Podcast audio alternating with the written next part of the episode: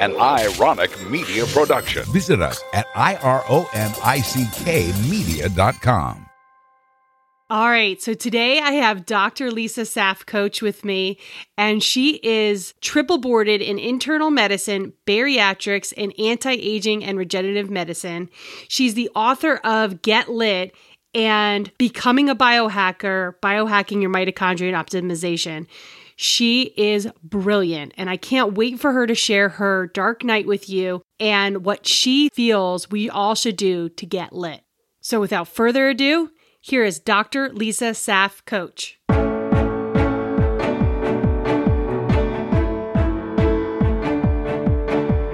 Welcome to the Affiliate Podcast. I'm your host, Amy Stark. This podcast, I'll be sharing messages of hope, healing, and transformation. I'll teach you how to shift your mindset, conquer your fears, and become the best version of you. You'll get to witness healings as well as hear from my mentors, teachers, and about the extraordinary journey I've been on for the last 14 years. My connection with energy is so strong, and I can't wait to share it with you. Let's get started.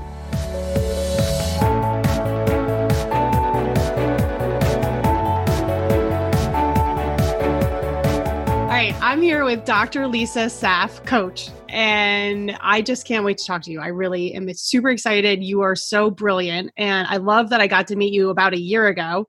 We hit it off, even exchanged some healings, and she's an actual real doctor, which is really cool that you both you embody the uh, the spiritual side and the scientific side so well. So that's why we have you on the podcast.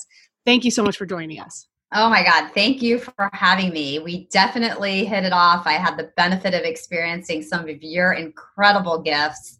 Anybody who is listening to this and anybody who has been exposed to you is very, very blessed. Oh, thank you. I feel the same about you. In fact, I wish I could make it to your uh, is it what do you call it? Is it um like integrative medicine practice? my clinic? Yeah, yeah your clinic. So, so, my clinic here in tampa we have over 8000 patients. We have a beautiful team of healers which is what's kind of the secret sauce behind the clinic. So we've got the medical side and then we have a naturopath who does muscle testing and we have an upper cervical chiropractor who's also trained in pretty in pretty incredible energy work herself and the three of us along with a couple of other um, another doctor and another nurse practitioner are doing some very collaborative work with our patients. Yeah. We are probably one of the only clinics that combines traditional medicine because we don't throw the baby out with bathwater and all the really cool integrative things that are out there so. Right yeah and that's what i love about it. Like you can get ivs there you can get adjusted there you can get medicine there it's everything.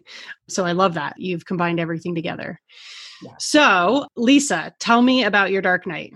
Okay, so my dark night is probably my journey. Really, they kind of wrap in. I, I could pick a couple of them. They both involve my personal physical health.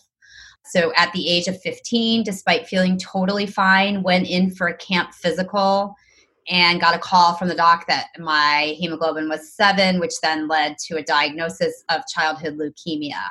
Wow. Uh, that that was definitely a page turner and a path changer for me. I was already very interested in science, but then I got the universe wanted me fully immersed with no other path at that young age. So I went through high school and college with a wig. I had to get chemo. Um, there was a period of time during those ages between 15 and 20 where I was getting either a bone marrow biopsy, which now is done under sedation. And I was a teenager getting it done wide awake. Uh, later, sort of channeled and had an awakening where I realized that a lot of some of my issues were because my mom wasn't even allowed in the room. So, some really interesting.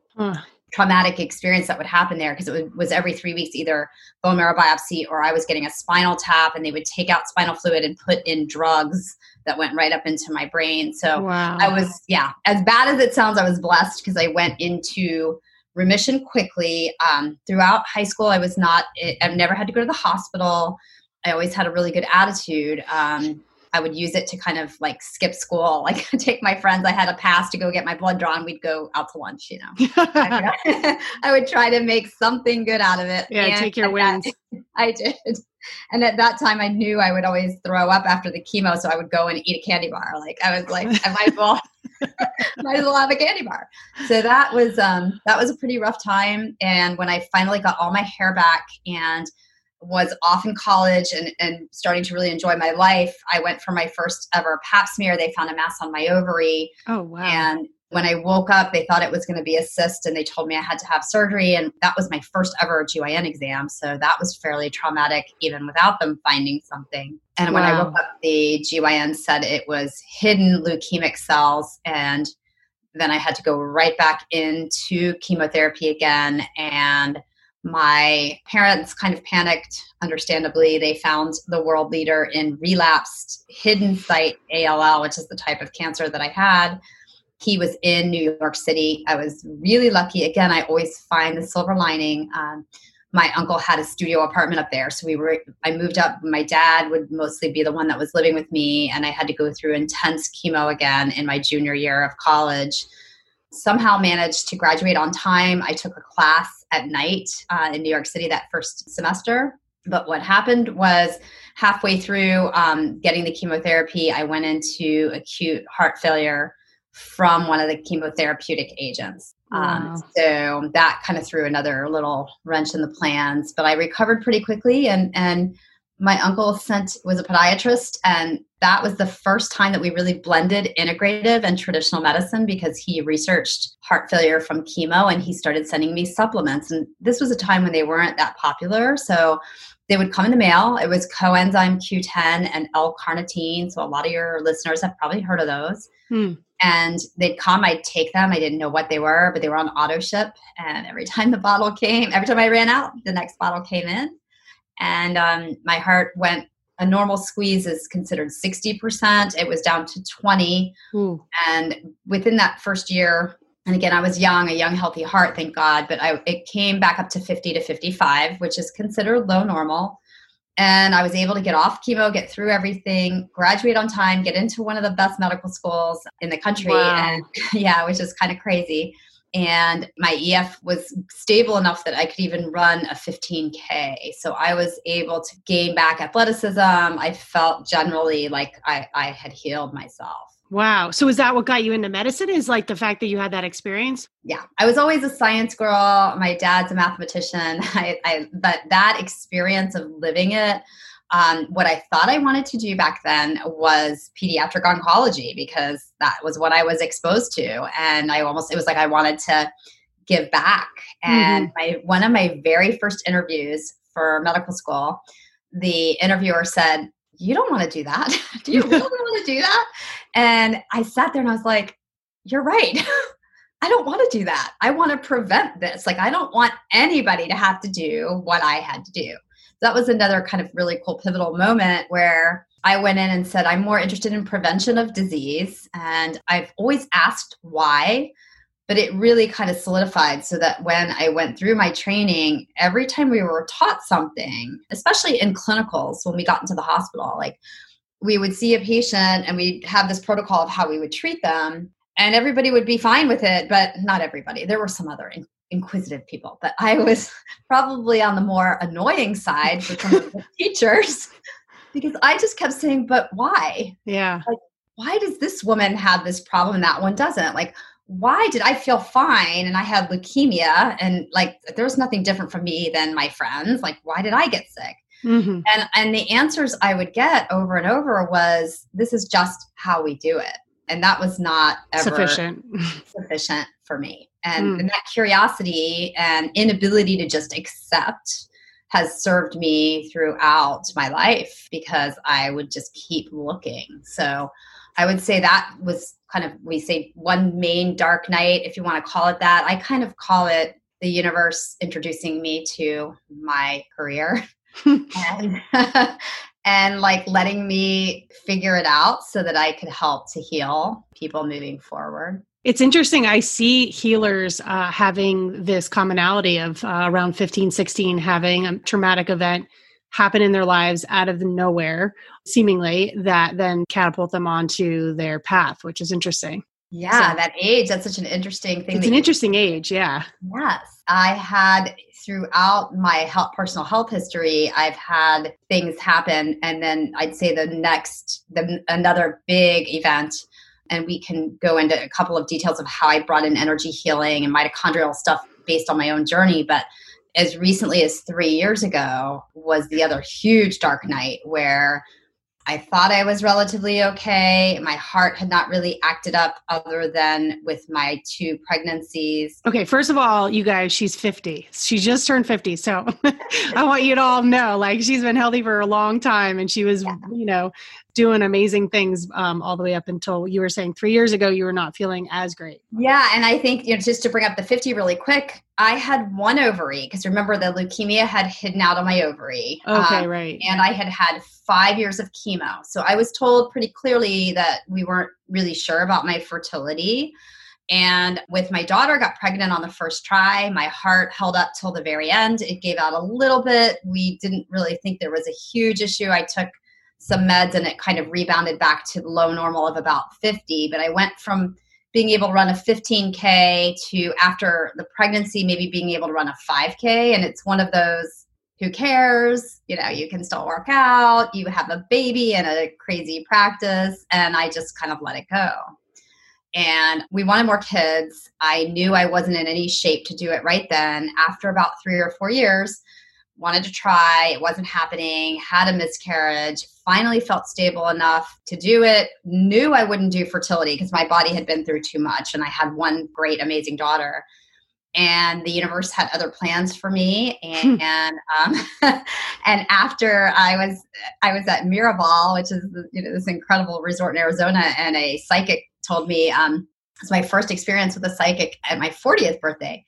And she actually said do you have two kids? And i said you know i have one we want another one. And she went like this and said oh a boy soul has already picked you out and you're going to have another one and sure enough, within about six months, I was pregnant on my own. So this was no fertility, five years of chemo. Wow. And 41, I had my son. So that was pretty amazing. I did crash. He was a general cardiac anesthesia delivery. The energy healing that went on after his birth, I would love to share with you because that Yeah. was amazing. I'd love to hear. Yeah, but I was relatively okay. I went from being able to do a 5K after that pregnancy, I could only walk run. So I was probably down to about 45 on the pump when it should be 60. I was in a bit of denial. Um, my daughter was playing competitive soccer. I had a newborn. I had this crazy practice. My husband at the time was working seven days a week. And I just kind of was existing and thought I was okay. Uh, was researching mitochondrial function, did so many things that I think I was okay only because of all of the stuff I was doing for my body. Hmm. And then three years ago, the amount of stress had just gotten higher and it pushed me into early menopause, which, considering the one over and all the chemo, is not surprising. So it was like I was 47 and I couldn't walk. I my heart just literally gave out and Oh, it was such a scary time because I was in the hospital for 8 days. The transplant doctor was in the room because my EF at that time was down to 15 Holy and um, it was pretty scary. And my cardiologist, who's an angel, who I, has been my friend for 20 years, he fought with this transplant cardiologist that a de- specific type of device would get me out of the hospital, and it's a it's an implanted pacemaker slash biventricular that allows the heart to squeeze a little bit more synchronicity, synchronous squeezing. And sure enough, it got me to 30 to 35, and I was able to get out of the hospital but that was another massive turning point, especially energetically. And I'm proud to say today, my ejection fraction is 50. I can kill it on the Peloton. I um, my heart is better than it was 20 years ago. My cardiologist Wow. does not understand how it's possible. But you do because you have all the inside information, which I I've can't wait to hear it. I don't know if I have it all, but I've I, I've got a lot. yeah, you do. Okay.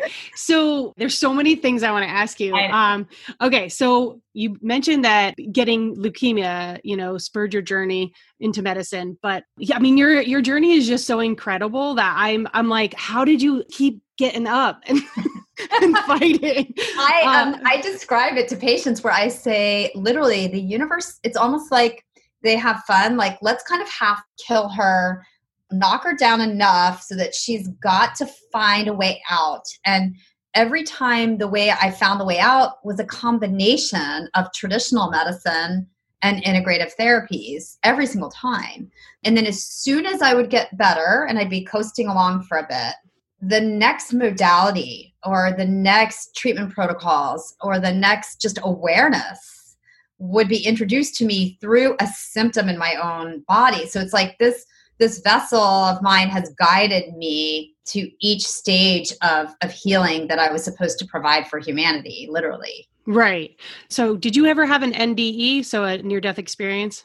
No. Okay, good. not that. I knew of. Yeah, not Okay. that I not that I knew of because I mean through the leukemia I was I actually felt totally fine. I was never even in the hospital. The second time when I went through it in New York, I was in the hospital once. When I went into acute heart failure, um, that was a really scary, but it wasn't I wasn't out of my body per se. I think a lot of my spiritual journey has been more recent. And I think with this three years ago, a real quick, cool, cool energy story was the night before they were going to put the device in. We decided that I needed this device. I was petrified to have something put in my body that was never going to be out of my body. And one of my healers, who runs an incredible crystal place here in town, said, Can you please ask the cardiologist if this device is titanium? And he said it was. And then she sent me what the purpose of titanium is for from a spiritual standpoint. And one of the main sentences, I have it on my phone to this day, I'll look at it periodically, was it said, the energy of a giant and the ability to shift human consciousness on a global scale. And I. I read it and I said, and it was protection uh, as well. And I just said, you know what? Bring it on Yeah, give it to me. give it to me and I'm ready. Right. And I stopped I stopped crying literally at that minute.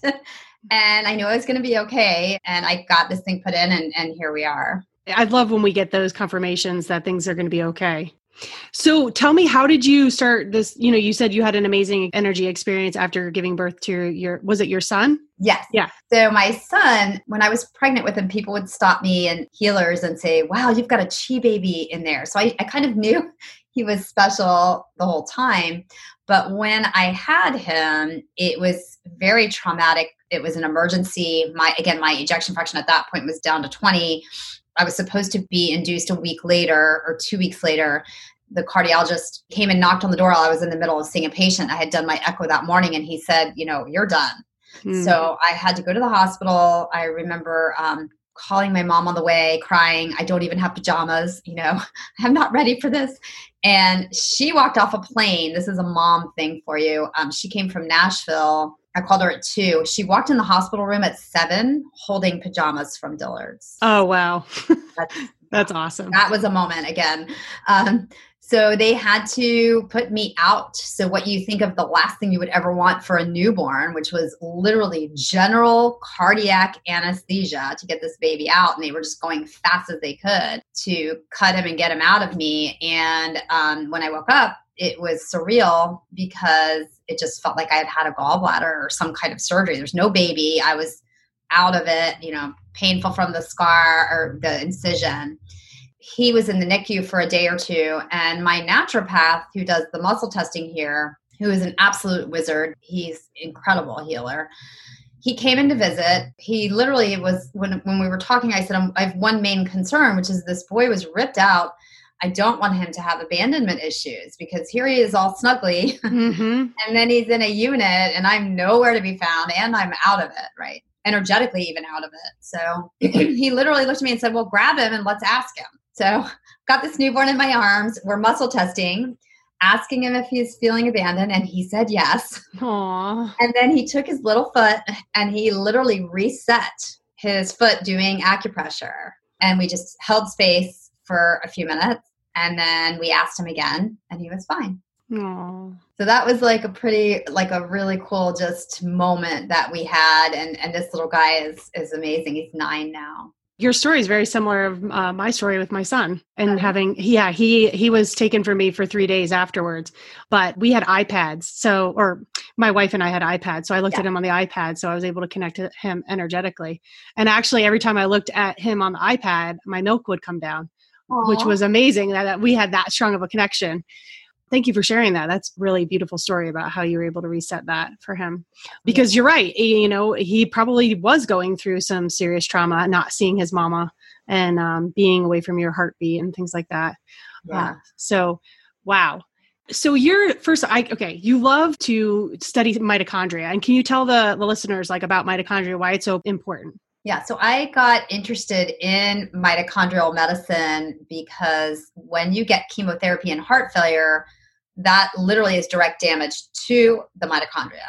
So, what they are, they're the little engines inside all of our cells that take the electrons from the food that we eat and oxygen from the air that we breathe. And then you go through a very complex set of steps inside this organelle, it's called and you spit out something called ATP. And ATP is the main energy molecule that literally fuels everything that we do in our body. So, what's really interesting, and here's another couple of cool universal interventions. Uh, when I started studying the mitochondria, was why I got turned on to the ketogenic diet because I was looking for my patients for a diet that was interesting, that wasn't the same old grilled chicken and, and vegetables as I was trying to kind of work towards optimal function. And I stumbled upon an interview that was talking about how to improve your mitochondria with food. I think Dr. Mercola and somebody called Dom D'Agostino, who's a lead researcher in keto.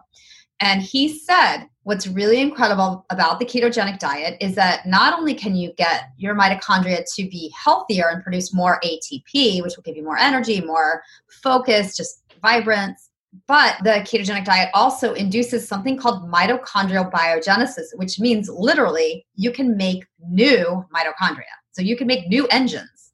I had no idea that was possible. So as I'm listening to this thing, I was like, wait, what? So this was probably six or seven years ago. And then the guy who was interviewing said, Well, at my lab at the University of South Florida, blah, blah, blah, blah, blah. Okay, that's literally 15 minutes from me. So I was like, Wait, stop, rewind. Stop. re- what did he just say? So, in my typical way, I just literally picked up the phone. Oh my God, I just saw your interview. And I emailed him and we started collaborating. And that was how I started playing with the ketogenic diet, which I am still to this day and, and actually very excited because I'm coming out with my first course, which is going to be an eight week keto ish program based on all this experience that I had.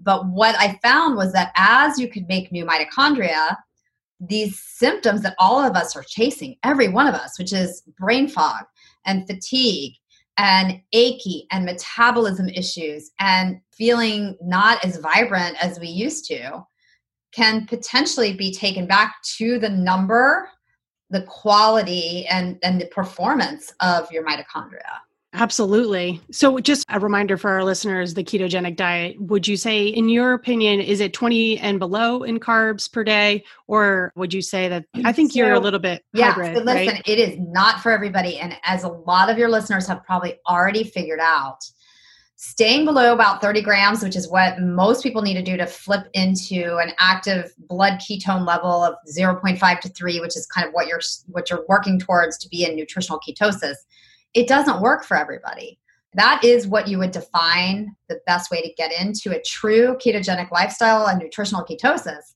but my program ketoish i'm doing on purpose because so many people can have amazing benefits by going down to 50 grams or even just Right. 75 Right. so We you have so much bread as a society. It's so crazy. Once you go keto, you realize, wow, it's just was in such excess. And, uh, Absolutely. I yeah. usually tell people just get like a free app on MyFitnessPal. Give yourself a chance. Load in what you eat for a couple of days and just see what your carb content, daily Mm. carb content is because a lot of times people think they're low carb and they get pretty surprised when they track it. Right. I was really surprised too. What do you think the average person is getting in terms of carbs? Usually between 100 and 150 grams a day. I would Even suspect it would be more. Huh. Well, I'd say if they think they're eating healthy. If if you know like if it's somebody with a standard American diet, 200, 300. Yeah. Okay, that's yeah. what I was thinking. Okay. Yeah. So you you've connected the spiritual part to keto, and I totally agree there is a spiritual component. So can you share your opinion? Absolutely. So back when I started doing this, I well, let's say when I first really got into spirituality and energy healing was probably 10 or 12 years ago. And we can talk about that after I mentioned the keto answer your keto question. When I w- had people coming through my program, so again, this was before it was on every shelf in the grocery store. It was everybody was very nervous about eating fat. It was brand new. Mm-hmm. So I mm-hmm. had people coming in for a 12 week program. We were monitoring their blood levels and we were really having close contact with them. And the thing I was the most blown away by was not the weight loss or even the clarity and thinking that comes along with this diet. It was the fact that people were coming and telling me these crazy things. Like one guy who said, I'm so sorry, I have to stop because I realized I'm an alcoholic. And I was like, wow. whoa, no, let's get you help. Like, let's go over here. Then the next person came in and said, I can't stand my job and I'm quitting. And then the next person came in and said, I'm finally going to leave my husband. I've been mm. wanting to, and now I'm going to do it. I had to take this step back where I was like, "What is what is going on? We're not offering enough here at the the clinic. Yeah, we need a yeah, we gotta we gotta figure this out." And I realized it was just honestly, I think when a lot of the noise is removed, mm. which we could even tie into the current state of affairs and and this pandemic right now, when a lot of the noise is removed, people end up going within and they can feel and connect to themselves. And the ketogenic lifestyle really pulls away a lot of that inflammation. It provides the clarity, it allows you to be less hungry. And I think that is what's triggering the ability of people to kind of go within and have some of these realizations. That's so cool that you were mentioning that because I really believe when you clean up your lifestyle, you clean up your mindset, you start to really see the truth or what's in front of you, really, rather than hiding from it. And then you're like, I got to change this. And you have the energy to do it from that's the ketogenic huge. diet. No, yeah. That's huge. Because yeah. if you don't have the energy, if you if you're barely getting through the day, how are you going to deal with some of these emotions, let alone the fact that energy, traumas, thought patterns, all of this stuff that gets stuck in our energy field, a lot of people don't realize it has to actually be processed by your physical body. So if your colon and your liver and your kidneys are totally overloaded because of alcohol or processed foods or inflammatory grains, your spiritual journey is going to get stuck. It's, you're not going to be able to go where you want to go. Right. And you know what? One thing that I noticed when I first started doing keto was that switching from being sugar burning to fat burning, there was an element of relaxation that came in because my body wasn't scared that I was going to run out of food source. Yeah. Um, yeah. And, and that roller coaster that you're on there, it all of a sudden becomes just flat and steady so you're you gain your energy back and then you there's so much more that you can do without having to worry about that component. Me, no, you are so right. So I'll tell you two cool things about that. One is that was by far the best gift for me personally because, you know, if I didn't get my lunch by 11 or 12, I'm getting foggy and I still have all these patients that I got to see. Mm-hmm. And since I've been on this journey now, five, six, seven years, I will have my bulletproof coffee or I'll intermittently fast and it could be three o'clock. I don't care. Like I'm so free. I don't care when the next food is coming. So that is an incredible freedom freeing benefit like regardless of weight loss that it has huge potential and bonuses for people in terms of their day-to-day living totally um, the other piece that's actually scientific is we did a controlled clinical trial here with exogenous ketones. So that's the powdered oh, supplement oh, cool. that you drink. Yeah. And we brought in a PhD that was measuring brain waves. So we tracked brain waves and we tracked some blood work, we tracked body fat, and we did, I think it was 50 people. And by far the thing that that was the most impressive was an anxiety questionnaire that we asked people. We were not screening for, you know, anxious people. We just had whoever wanted to be part of the trial. But almost everybody reported what you felt, that state of an inner calm and improvement with the ketones. That is awesome. I love you. I love how you look. You're always looking for answers. It's so cool. So I've heard that the trauma is stored in the mitochondria, and so that it can be um, almost like a CD. It's like you know written on there, and when you start doing energy work, it gets released. Have you seen anything like that? I would say that um, there's two main areas in the body where I feel the most connected to consciousness, which would, I guess, by definition, also be the most connected to holding trauma, right? And that is the mitochondria and the fascia. So we can talk about the Yes. fascia too in a second. Um, but yes, what I found with the mitochondria, and, and if you remember, or you may not know, your listeners may not realize, the mitochondria were their own bacteria. So millions of years ago, these little engines were actually running around on their own, and or maybe not running around, whatever, whatever, they evolved from somewhere. whatever a single celled organism that was the mitochondria was doing, whatever this bacteria was doing. So what happened was our precursors decided to get creative and engulf this bacteria and, and hijack it almost as an energy source for our cells. Mm. So if we think about it, for this thing to be running around or squiggling around or whatever it was doing, it had to have the ability to react to its environment. So what I find incredibly interesting is we're now understanding that that's where light works. So things like sunlight and things like red light therapies, but also we all know thoughts affect us. We all know words affect us one of my main goals on this planet is to continue to connect the science to what we know i- are these spiritual results. Mm. And another pivotal point that was really cool for me was about two or three years ago, my daughter had an exam and she asked me to quiz her. And I was like, please don't be history. Please don't be history. and and she was like, "No, it's biology and it's about the mitochondria." I was like, "Oh yeah, let's go." Because you learn about this more in high school biology mm-hmm. than you do anywhere else. Like nobody mm-hmm. talks about this in medical school and nobody talks about this in residency. It's only maybe the past 5 to 10 years again that that mitochondria has become more of a topic. So she hands me this packet to go over and the first literally 5 to 10 pages was about a leaf. So I was like, "Really? I thought this was mitochondria." And she looks at me with these big eyes and she goes, Mom, what is the big deal? The chloroplast, which is what's in the plant that allows it to take light and turn it into energy, is exactly the same as the mitochondria. And I said, Wait, wait, what? You know, and, and she shows me the drawing. And I was like, That is really interesting. I don't know what to make of it, but you're right. They look almost exactly the same. So I kind of filed it away because I knew it was going to come back. And about six months later, I was listening to this neurosurgeon who is kind of a wild man, um, Dr. Jack Kruse. He, he's brilliant. And he's talking about the mitochondria and he starts screaming, People, wake the up. yeah. The mitochondria and the chloroplast look exactly the same. And I was like, I knew, I was like answering him in my car, like, I saw that. So that brings in the concept of maybe we are more light beings than we've ever realized.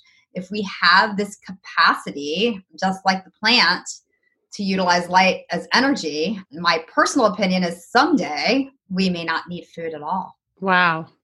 I noticed that when I do uh, juicing, which is going to give me a lot of those chloroplasts, that I feel like my vibration goes really high. So I think that it's probably handing me over some of that energy and information. Yeah. You're absolutely right. The chlorophyll in those greens, like spirulina and chlorella and seaweed, and they hold the light. So understanding how to get more of that in and how that feeds into the ketogenic lifestyle, which again, getting all of the inflammatory stuff that will cloud the mitochondrial function out of the way, and intermittent fasting as well, which is a spiritual thing in and of itself, like bringing all of that in what could it be activating at a mitochondrial level that we have yet to discover?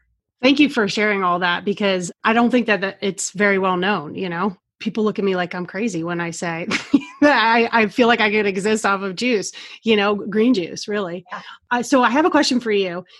I've noticed that there is a spiritual component to diseases. Like I have noticed that, you know, there's like a mindset and energy that's stuck and it, there's a pattern there. I've noticed that when people have a lot of trauma or those patterns that are stuck, the mitochondria, especially if it's I should say the diseases that have mitochondrial dysfunction have people who have energy that's scattered. Like it literally is hard to find a boundary on them, energetically speaking. after doing several sessions of energy work, let's say we do it once a week for a couple of weeks, their energy field actually gets stronger. And then all of a sudden they start to gain energy and it's not actually going backwards. So that's another thing I wanted to ask you about, but I'll talk about later. Do mitochondria spin in a particular way? Um, so it's a great question. There are so many different levels to communication down at that cellular level. So there's something called telomeres that are spinning, right? The way the electrons are flowing through the electron transport chain, I believe, is is more of a one-way thing. But then as as the ATP comes out and communicates, it's going through these telomeres that are spinning in a specific way that can be thrown off so I do think this is some of the stuff that we are just starting to really understand. Yeah. So I noticed that the energy field started spinning properly. They started gaining energy and clarity and movement got easier and things like that. So I really believe that energy work does enhance the mitochondria. So I wanted to know like what have you noticed in terms of the spiritual component with mitochondria? Right. I would say whenever I'm working with someone, I'm always tapping into the spiritual side of their disease along with the physical. And like you said, sometimes it's a chicken or the egg. Like some people, we can't move them forward unless we go energetically first. And this is true not just at a mitochondrial level, I'd say with everything I do. A lot of the initial visits with me, I'm intuiting but also just like going through their history if they tend to be more of an empath if they're if they're sensitive around electronics if they know they're more of an energetic type of a person a lot of times we start with getting them lined back up and clearing their energy field and then they're going to have a better result with let's say my mitochondrial support and adrenal support and working on their hormones and their thyroid many people come in and they're so so toxic whether it's from leaky gut or the poor diet or generalized inflammation environmental toxins that i've got to go with let's say my naturopath to heal their gut first before they can even begin to work on anything spiritually. So your question is somewhat individual like in terms of where people are on their journey. But I can tell you, for example, with me, which I'm always my greatest teacher, the spiritual side of the healing kind of came has come more recently because I was so messed up for lack of a better word from all the chemo and all the physical different things that I had been through that I think my spiritual journey was blocked a bit. And then as I got my body cleaner and cleaner and started working with my mitochondria from a supplement specific supplements we could talk about from a nutritional with intermittent fasting and keto from a light therapy from IV therapies, all of these different approaches, then the spiritual journey that was always there for me became the most loudly screaming next step, I guess, for lack of a better explanation. And I knew, even though I was dabbling in it, that it was time to take it to the next level. And then I could really step into more of my power and my authenticity at that stage if that answered what you asked. Yeah so as a medical doctor what are you allowed to do in, in terms of a spiritual sense? Well, allowed is a big word. I would say most of my patients they're seeking me out somewhat for uh, the spiritual causes of disease. I will do very basic suggestions to start out. So getting connected and grounded, we know that the mitochondria respond to electrons from the earth. So if I can get people just to get grounded, and then if I tell them to turn on a guided meditation off of YouTube and it's free, and take off their sunglasses, don't put their contacts in so that some sun can enter their eyes.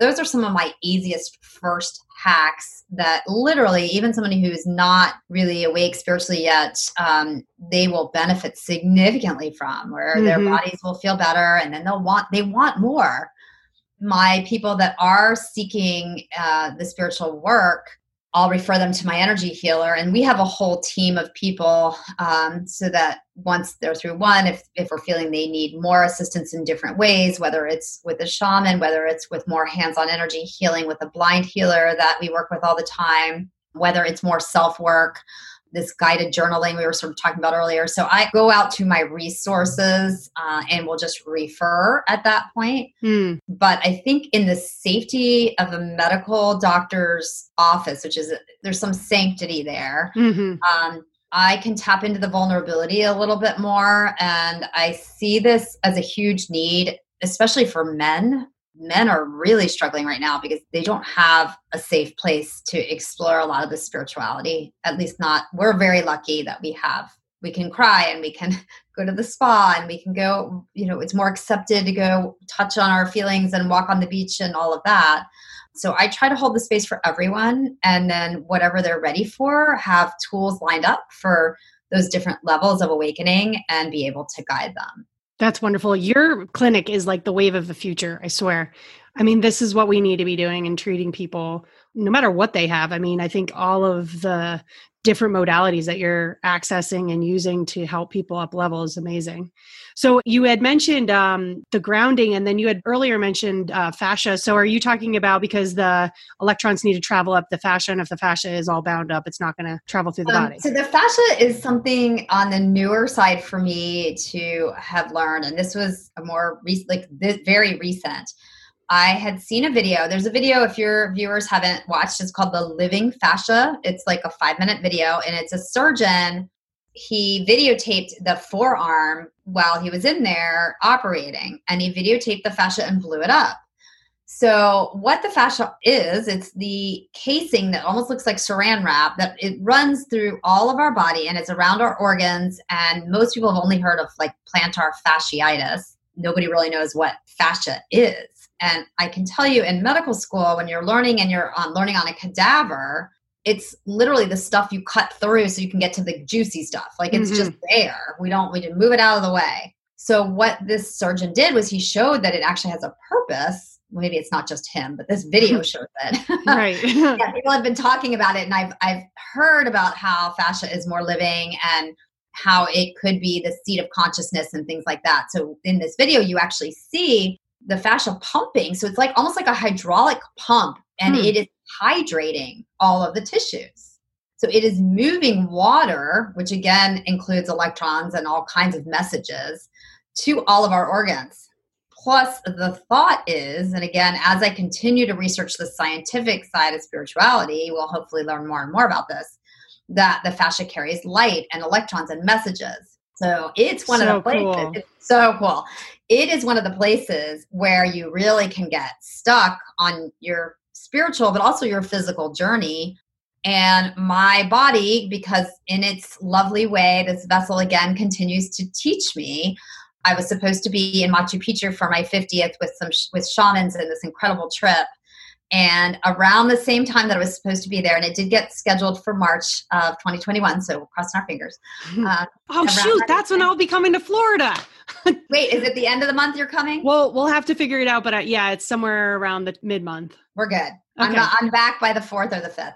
Okay, um, I'm not missing you. Okay. So, so at the, that particular trip was going to wake up a lot of my lower chakras. Like i knew between my root and my sacral that there were things that were just stuck preventing me from getting to the next level of sharing my gifts with the world and my creativity and other issues that i was dealing with at home.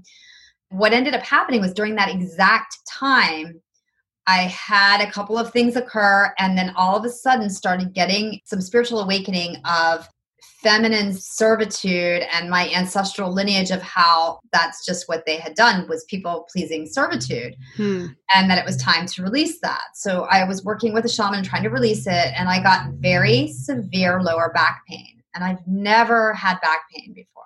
Hmm.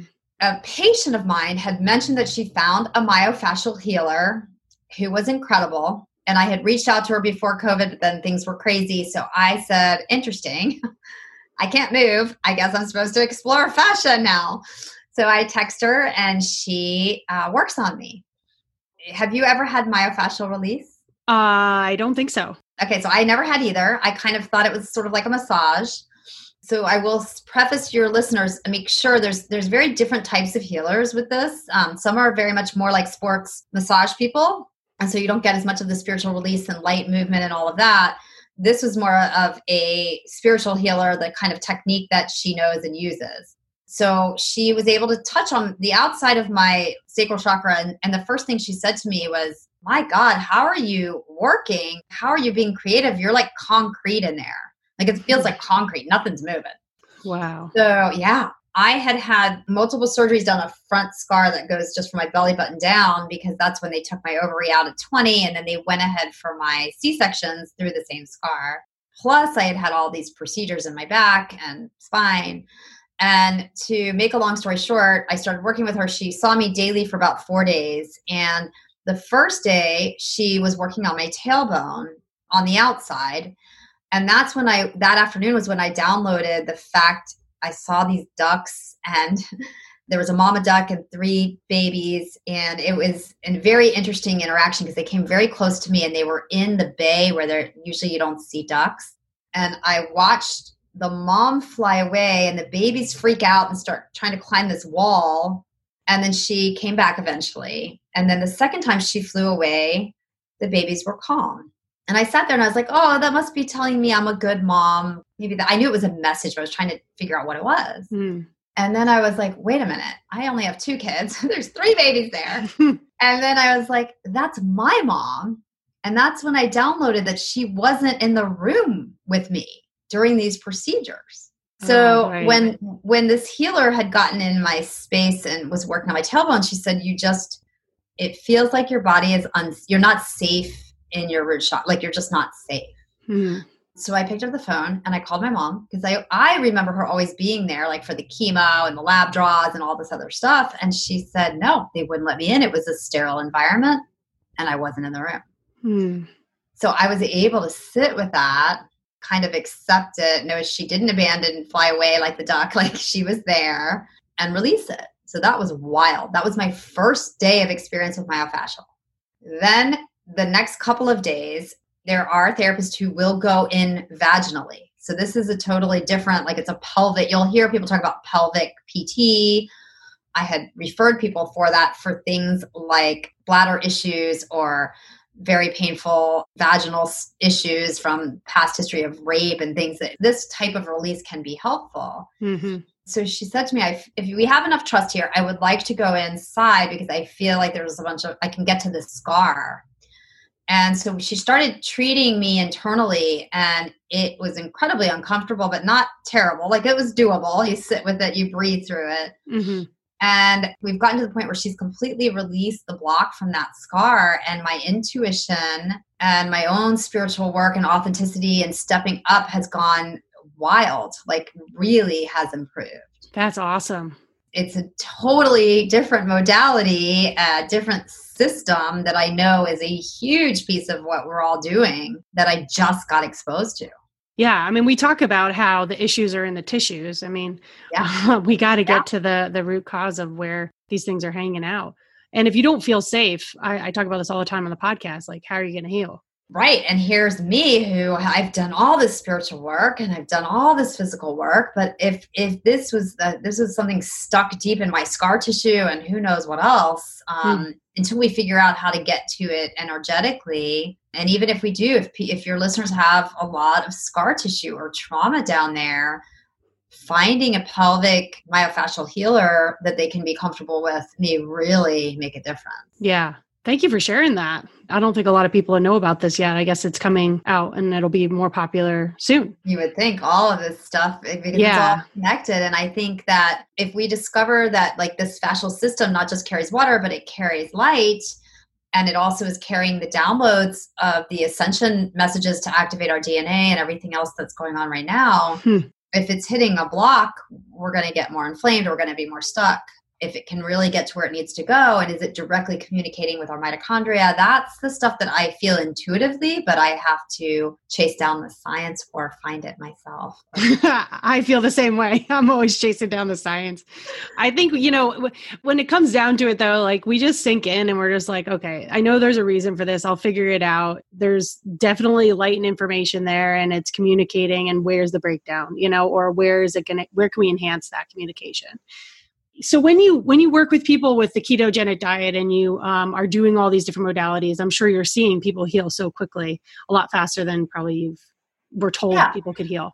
Well and also faster than even when i started practicing right? Because i mean my toolbox has just continued to grow. And i'd say what i've seen is they're healing faster also because intuitively i can tap in faster to what they need. But it's not just that it's the pay i think as a society and i'm sure your listeners because they're incredibly awake when you're already awake and you're ready you can heal. It's like hopping timelines into that healed version of yourself and we can we can do this faster.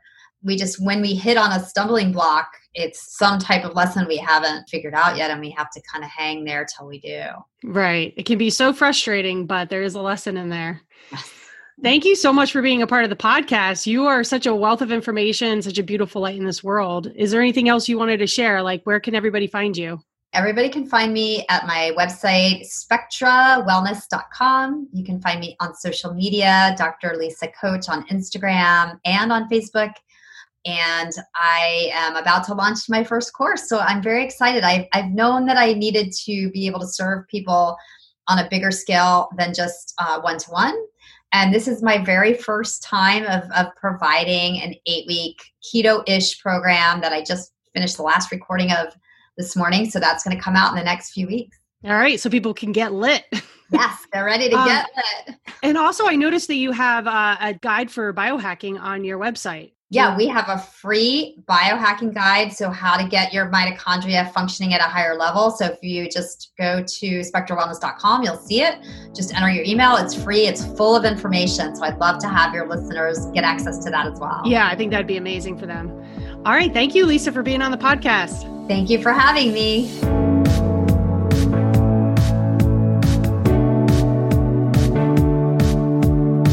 All content provided by Amy Stark and her guests on the Ophelia Podcast website or other platforms, including text, images, audio, or other formats, were created for informational purposes only. Always seek the advice of a physician or qualified health provider with any questions you may have regarding a medical condition. Amy Stark is not a doctor or a therapist.